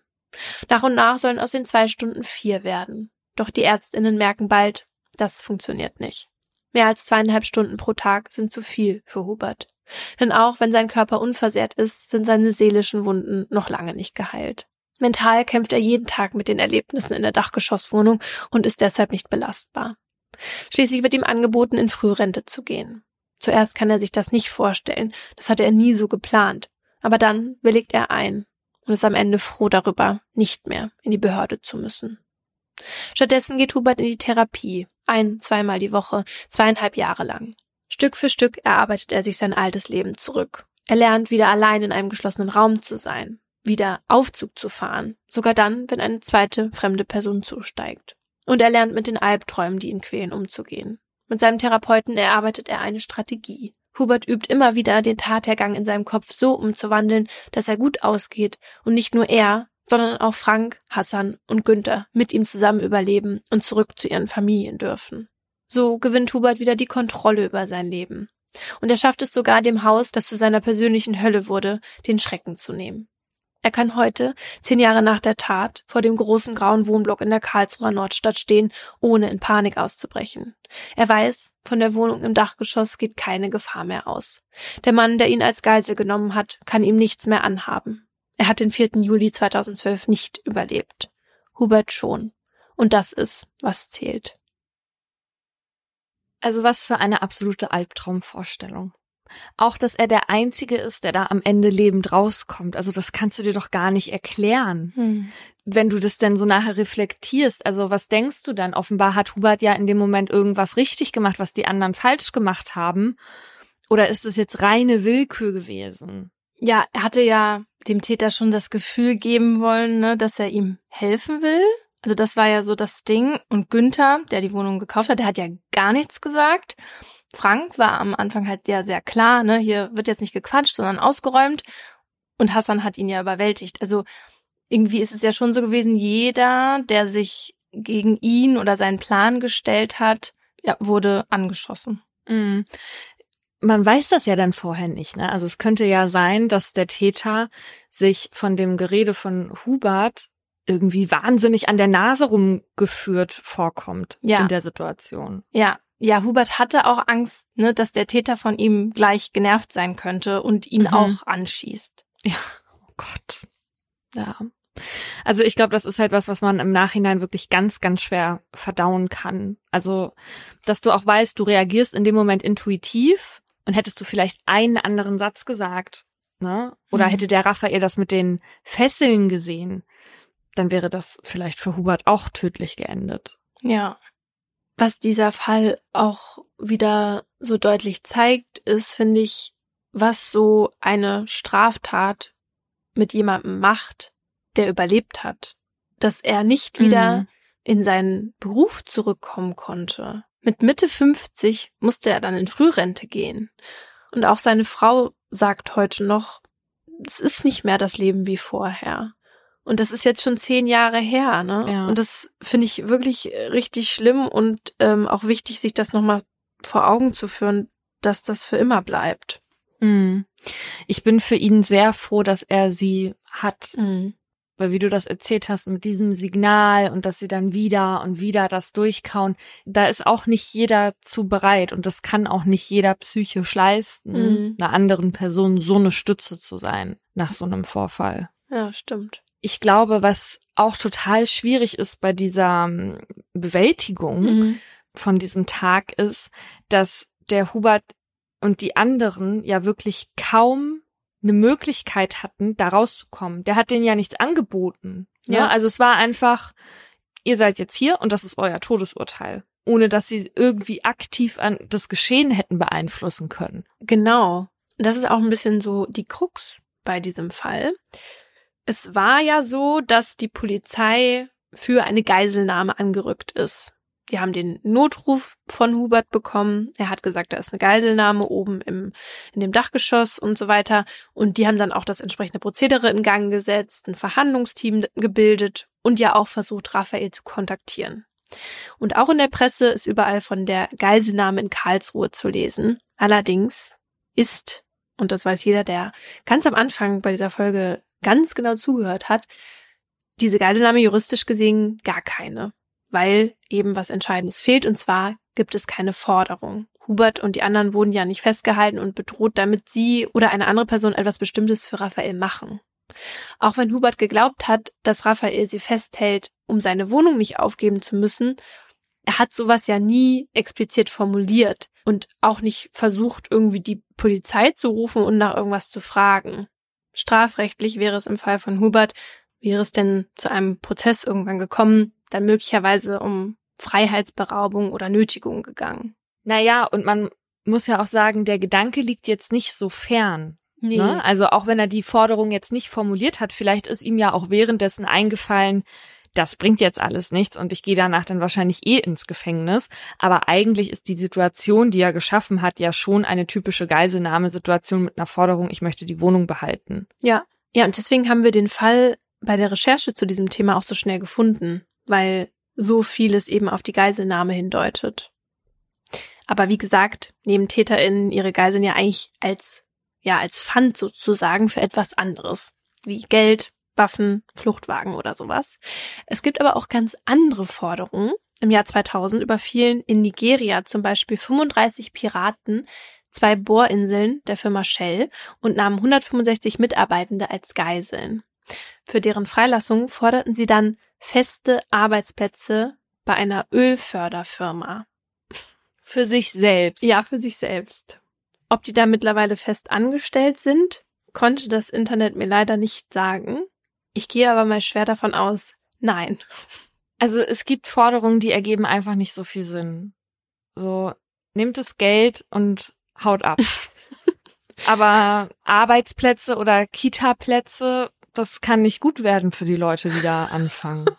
Also, keine schöne Stimmung. Nee. In der Ukraine hat ein Mann 2020 13 Menschen in einem Bus in seine Gewalt gebracht und auch ziemlich merkwürdige Forderungen gestellt. Der Geiselnehmer war offenbar Tierschützer, weil er forderte unter anderem von Präsident Zelensky, dass der auf seiner Facebook-Seite ein Video postet, in dem er Werbung für Earthlings macht. Das ist eine Doku für den Tierschutz. Und das hat der Präsident dann auch gemacht. ja, ist ein Opfer, das kann man dann irgendwie bringen, um Menschenleben zu retten. Ich find's aber irgendwie trotzdem weird. Auf Facebook auch noch. Ja, weil das ja auch so ein bisschen vielleicht dazu anspornt, also den Täter, dass der noch andere Forderungen stellt, wenn dem so schnell nachgegangen wird. Aber zum Glück war das eben nicht so und nach einigen Stunden hat die Polizei den Bus auch gestürmt. Der Mann ergab sich und niemand wurde verletzt. Am schönsten fand ich aber folgenden Fall. In einem schwedischen Gefängnis haben zwei Insassen 2021 zwei Justizvollzugsbeamtinnen als Geiseln genommen. Sie forderten für alle der 20 Insassen ihrer Abteilung Dönerpizza. Die haben sie bekommen. Das ist so ein Dürüm dann, ne? Ja, ja, ja. Nee, das war schon ich Pizza dachte, mit Döner drauf. Dönerfleisch. Mhm. Ah. Obwohl, weiß ich gar nicht, was ist eine Dönerpizza oder ist, sind da nochmal Döner drauf? Nee, ich glaube, Dönerpizza ist eher so eine gerollte, so ein gerolltes Ding. Vielleicht. Ich finde, das hört sich gar nicht so schlecht an. So oder so, meine ich. Also ich habe jetzt nachgesehen, es ist nur das Fleisch. Also überraschenderweise sind da keine ganzen Döner noch auf der Pizza drauf. Komisch. Schade. Ja, sie haben das jedenfalls bekommen, diese Pizzen, und wenig später wurden die Geiseln freigelassen. Also wir sehen, es gibt seltsame Forderungen welche die nachvollziehbar sind, wie die Dönerpizza, welche die weniger nachvollziehbar sind. Aber manchmal geht's auch gar nicht um den Gegenstand an sich, also um das, was gefordert wird. Das hat uns Matthias Schranner erzählt. Der hat als Polizist jahrelang Verhandlungen geführt und ist mittlerweile auch als Verhandlungsexperte in Wirtschaft und Politik tätig. Die Frage ist immer, wie der Täter denkt und was für den Täter wichtig ist. Also das kann, es kann natürlich sein, dass der wirklich einen Fluchtwagen haben möchte. Es kann aber natürlich auch sein, dass Fluchtwagen für ein Motiv steht. Also einmal wichtig genommen zu werden. Also wenn jetzt ein Täter zum Beispiel eine schwarze S-Klasse aus Fluchtwagen verlangt, dann könnte sein, dass dahinter auch das Bedürfnis steht, wichtig genommen zu werden. Wenn der eine große Geldsumme fordert, eine Million, dann könnte das ein Anzeichen sein, dass es auch darum geht, eine bestimmte Aufmerksamkeit zu bekommen. Also das heißt, man muss sich schon überlegen, was hinter dieser Forderung steht. Also wir sehen, es kommt darauf an, herauszufinden, was will das Gegenüber eigentlich. Und oberste Regel ist erstmal immer, ihm das Gefühl zu geben, ernst genommen und respektiert zu werden. Und um das hinzukriegen, da gibt's ein gewisses Schema, nach welchem diese Gespräche zwischen VerhandlerInnen und den GeiselnehmerInnen ablaufen sollten.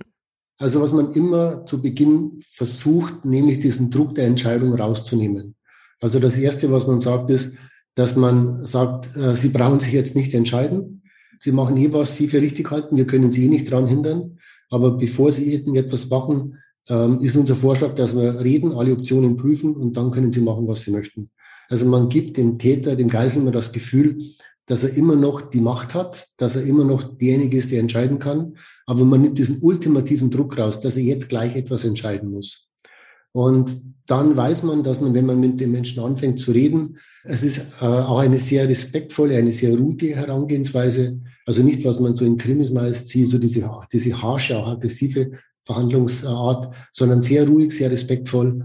Man spricht den Täter natürlich per Sie an. Man versucht Gemeinsamkeiten zu entdecken. Man versucht dann tatsächlich eine sehr ruhige Gesprächsbasis äh, herzustellen. Herr Schranner spricht hier übrigens von Geiselnehmer und Täter, weil Geiselnahme ein sehr männliches Delikt ist.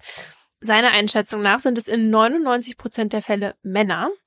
Deshalb werden bei der Polizei auch immer mehr Frauen als Verhandlungsführerinnen eingesetzt, weil die laut Schranner noch stärker das Gefühl vermitteln, nicht irgendwie als Konkurrenz aufzutreten, sondern dass sie eben zuhören und helfen, eine Lösung zu finden. Und was ich an der Stelle auch mal sagen kann, es ist im echten Leben übrigens nicht so, dass wie bei Mindhunter mit der ersten Folge die Angehörigen dazu geholt werden, um den Geiselnehmer oder die Geiselnehmerin zu beruhigen und zum Aufgeben zu bringen oder so. Hä? In welcher Welt ergibt das Sinn? Ja. Dass die Angehörigen die Geiselnehmer beruhigen. Eher passiert das noch andersrum. Ja, also ich habe das auf jeden Fall bei Mindhunter ja gesehen, aber auch noch in anderen Filmen, so dass quasi die Angehörigen, die halt quasi so überreden sollen, so Schatz, das hat gar keinen Sinn und so. Die nennen die Geiselnehmer in Schatz. Was? Naja, die Angehörigen, die Frau, die Frau vom Geiselnehmer, die sagt zu dem Schatz, es macht doch keinen Sinn. Ach, ich dachte die Angehörigen vom Opfer. Ah, nee, sorry, ja, ja, ja, vom, vom Täter. ach so, ach so, ach so, ja. So klingt das natürlich auch gar nicht mehr so absurd. Ja, und natürlich bringt das so oder mit den anderen Angehörigen nicht so viel, weil das die Situation in der Regel ja noch viel emotionaler machen würde, als sie ohnehin schon ist. Genau, und wichtig ist ja einfach nur, dass eben die VerhandlerInnen den TäterInnen die Möglichkeit vermitteln, dass es tatsächlich eine Lösung geben kann. Und dass man die dann im Gespräch nach und nach miteinander erarbeitet. Und zumindest denen das Gefühl gibt, weil eigentlich steht natürlich an erster Stelle die Befreiung der Geiseln. Das hat uns auch unser Experte erklärt. Aber es gibt auch Geiselnahmen, bei denen die Polizei nicht verhandelt und die Menschen dann einfach ihrem Schicksal überlassen werden nämlich bei Geiselnahmen durch Terrorgruppen. Das wurde zumindest 2013 beim G8-Gipfel so beschlossen. Also, dass die Länder kein Lösegeld an Terroristinnen zahlen. Und da hat sich die USA auch direkt mal dran gehalten, ein Jahr später. Zu dem Zeitpunkt war nämlich der US-amerikanische Kriegsreporter James Foley bereits seit zwei Jahren Geisel der IS. Und die Terrorgruppe, die verlangte für seine Freilassung 130 Millionen US-Dollar, aber die USA wollte und wollte nicht zahlen. Und im August 2014 wurde der Reporter deshalb enthauptet und seine Leiche im Internet präsentiert. Deutschland hatte sich 2013 den G8-Staaten bei der Entscheidung, kein Geld an Terroristinnen zu zahlen, angeschlossen.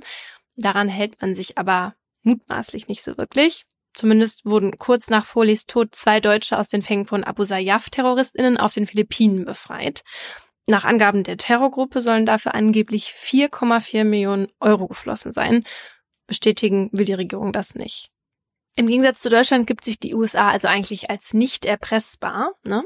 Aber nun gab es ja jetzt vor kurzem den Fall von Brittany Griner. Das ist diese US- Basketballspielerin, die im Februar 2022 bei der Einreise nach Russland festgenommen wurde, weil laut russischer Behörden so Vape-Kartuschen für E-Zigaretten mit 0,5 Gramm Haschischöl in ihrem Gepäck gefunden wurden. Dafür wurde die 31-Jährige zu neun Jahren Haft verurteilt und in ein russisches Straflager gesteckt. Bei so einer krass unangemessenen Strafe war natürlich relativ schnell klar, dass es sich hier nicht um einen normalen Prozess oder so handelt, sondern um eine politische Aktion von Russland. Und deswegen wurde daraufhin dann auch der Sonderbeauftragte für Geiselnahmen der US-Regierung dazu geholt.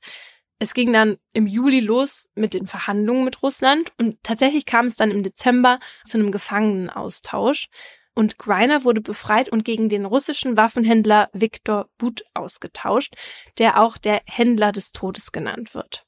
So, und das wurde von einigen US-AmerikanerInnen kritisch gesehen, weil die jetzt Sorge vor ihrem nächsten Urlaub haben, offenbar. Nämlich davor, dass sie dann verhaftet werden, damit das Urlaubsland dann irgendwelche Forderungen an deren Heimatstaat stellen kann. Ja. Aber ich muss schon sagen, ich find's interessant, wie anders die USA da jetzt reagiert hat. Ne?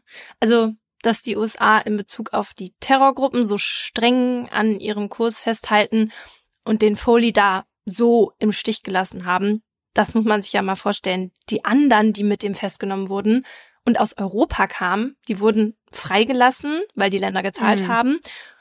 Und der steht da und denkt sich, what the fuck, wieso komme ich aus den USA? Ne? Also, ja. Mhm. der war da ja auch als Journalist, der hat darüber berichtet, der ist da nicht in Urlaub hingefahren. Naja, egal. Auf jeden Fall ging es da ja in Anführungsstrichen nur um Geld.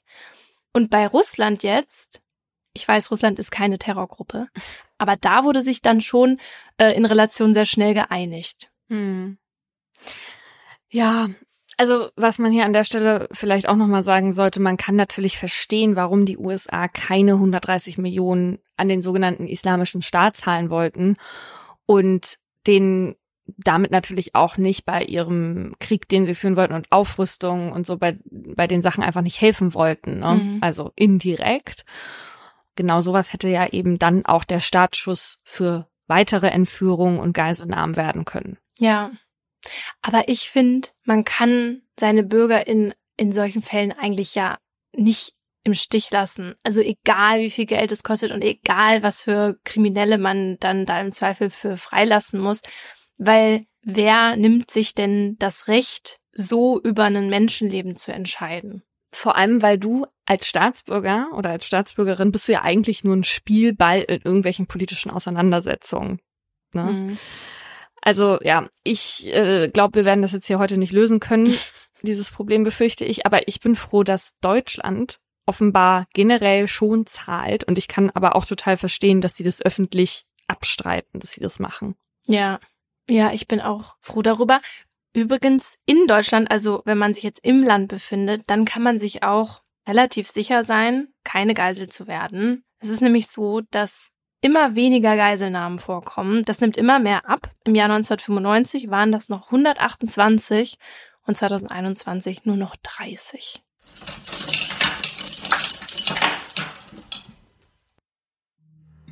Das war ein Podcast der Partner in Crime.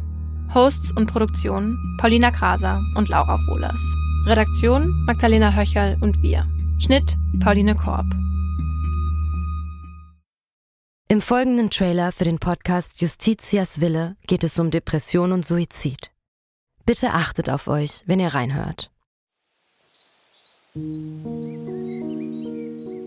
Ein Flügel der großen französischen Fenster steht offen und gewährt einen Blick in den großen Garten. Von draußen dringt warme Luft in das bescheiden eingerichtete kleine Hotelzimmer. Sie kniet auf dem Einzelbett, faltet die Hände und richtet den Blick gen Himmel. Danach setzt der Mann, der bei ihr ist, ihr die Nadel und schließt den Zugang an. Lieber Gott, nimm mich zu dir, sagt sie und öffnet das Ventil. Dann bahnt sich die tödliche Flüssigkeit ihren Weg in ihre Vene. Die beiden haben sich heute zum Sterben verabredet. Sie wollte, dass er ihr dabei hilft, sich von ihrem jahrelangen Leid zu befreien. Wenige Augenblicke später schläft sie ein, Nach ein paar Minuten setzt ihre Atmung aus, danach hört ihr Herz auf zu schlagen. An diesem Tag ist der Mann sich sicher, das Richtige getan zu haben. Doch jetzt steht der pensionierte Arzt vor Gericht. Die Staatsanwaltschaft sagt, was er getan hat, war ein Verbrechen. Denn die Frau war schwer depressiv und ihr Sterbewunsch habe nicht auf ihrem freien Willen beruht. Er hätte ihr also nicht helfen dürfen. Die Frage, die jetzt vor Gericht geklärt werden muss, verhalf der Mediziner einer verzweifelten Frau rechtmäßig zum Suizid? Oder hat er sie, zumindest rechtlich gesehen, getötet? Wir sind Laura Wohlers und Paulina Kraser. In den nächsten Wochen werden wir in unserem neuen Podcast Justitias Wille den Prozess begleiten. Ein Prozess, dessen Ausgang wegweisend für ähnlich gelagerte Fälle sein könnte. Und wir werden uns dem kontrovers diskutierten Thema Sterbehilfe widmen. Wie wollen wir als Gesellschaft mit denen umgehen, die sterben wollen? Wann müssen wir akzeptieren, dass Menschen ihr Leben als nicht mehr lebenswert betrachten? Und sollte man bei der Suizidhilfe einen Unterschied zwischen psychisch und körperlich Erkrankten machen? Darum geht's in der ersten Staffel von Justitias Wille. Leben in der Waagschale.